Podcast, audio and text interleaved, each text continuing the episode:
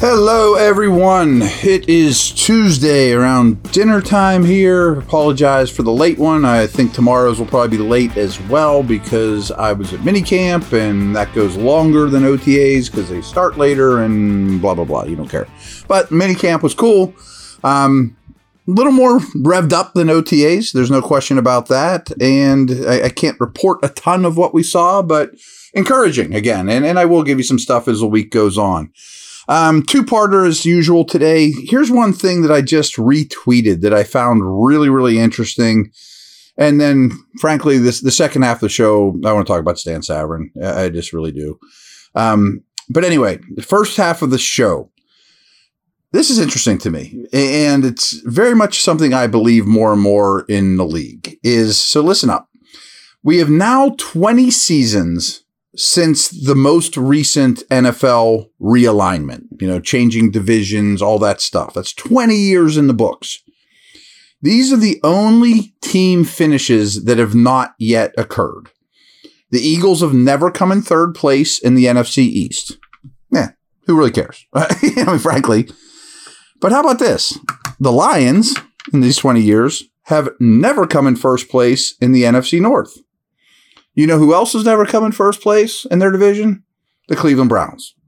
Never once had a first place finish in 20 tries in the AFC North. The flip side of that is the Patriots in the last 20 years have never come in last place in the AFC East. Not surprising. Although that could happen this year, but who knows? We'll get to that in a minute.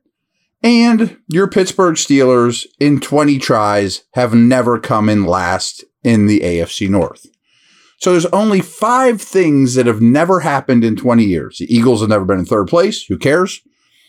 The Patriots and Steelers have never come in last. The Browns and Lions have never come in first. Now, where I'm going with this is, for example, a year ago, I looked at the Seahawks and thought, they're going with Geno Smith or Drew Lock. They're going to pick in the top five. Brutal, awful. And what I'm saying is coaching matters and that organizations and culture matters. The Patriots look dismal right now, but do I think they're going to win four games and bottom out and for the first time in 20 years come in last in a really good division? Maybe I still might pick them there because the other three teams are really good. Or hey, could the Steelers come in last in the North? They could, but it hasn't happened in 20 tries, just like the Patriots. And wh- where I'm really going with this is less Seahawks, Steelers, Patriots. Certainly the Chiefs and the Ravens fit that mold too of just coaches and staffs that know how to win in this league. I just believe that very strongly. But the Lions, the Browns, and the Jets. A lot of buzz around those teams. The roster looks better. Aaron Rodgers is going to New York. You know, the, the Deshaun Watson's going to come back. You know, nice off season for the Brownies. A lot of buzz around the Lions. Restore the roar. Great. But basically, in my lifetime, those organizations don't win anything. you know what I mean? Like, when in doubt, I think my ripe old age of 50, you come to the conclusion that it's kind of winners and losers in this league. And I'm certain sometime in my lifetime, the Brown, Browns, Lions, Jets will win a Super Bowl and maybe even they'll put a dynasty together. And I'll eat these words in two years. But just don't ignore the past. I mean, it's 20 years since alignment, but it goes back further. I mean, the Browns, I think, or the Lions, I think, have like two playoff appearances. You know, I mean, the, the Jets had a little bit of a good stint, but what have they done since Joe Namath? You know, I mean, the Browns are the same. What have they done since Otto Graham and Jim Brown? You know, like that, that's my only point, you know, that count on history to show you some things. And this is just a 20 year sample, never to come in first for the Lions or Browns, never in 20 tries, never to come in last for the Patriots or Steelers in 20 tries. There's only four spots there, folks. You know, you would think I'm not saying it should be 25%, 25%, 25%, 25%, but you would think it happens once, you know, for these teams. It doesn't. So, all right, take a quick break here and then come back on a little more somber note.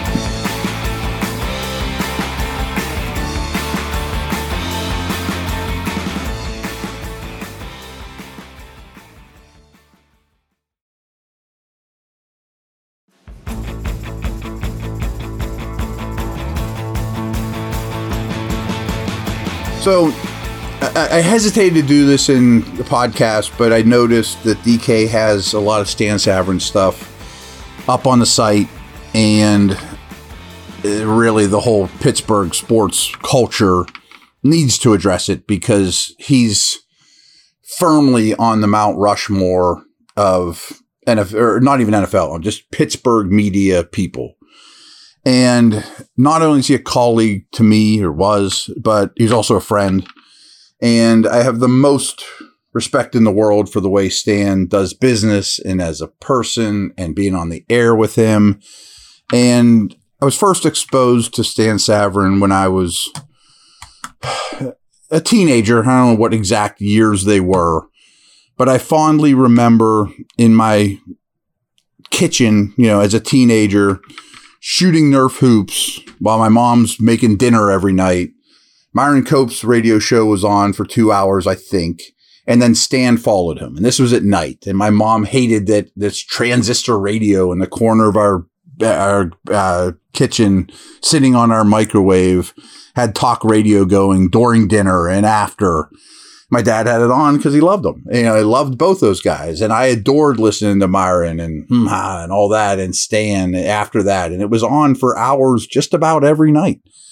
And I remember I'm probably 15 or 16 after listening for years or so, and got the stones up to call in, you know, like, and I was petrified, you know, like man, I can't, I, am so scared to be on the air.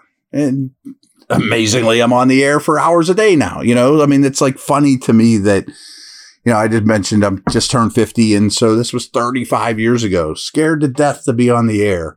And of course, Stan won't remember that, but I brought it up to him since and he found it funny. And, you know, like that was the first time I was ever on the radio. And really, some of the first times I was ever on the radio was 120 every Friday. It was I was a staple on Stan's show for well over a decade. Maybe it's even two decades now. But at 120 every Friday, Stan and I talked football. And I've done a lot of radio, a lot of podcasts.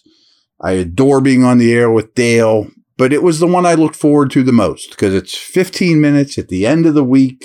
Steeler games either coming up or it's who knows what's going on in the league and it was just very comfortable and it just was very very fun to do and he made it that way because he was such a professional.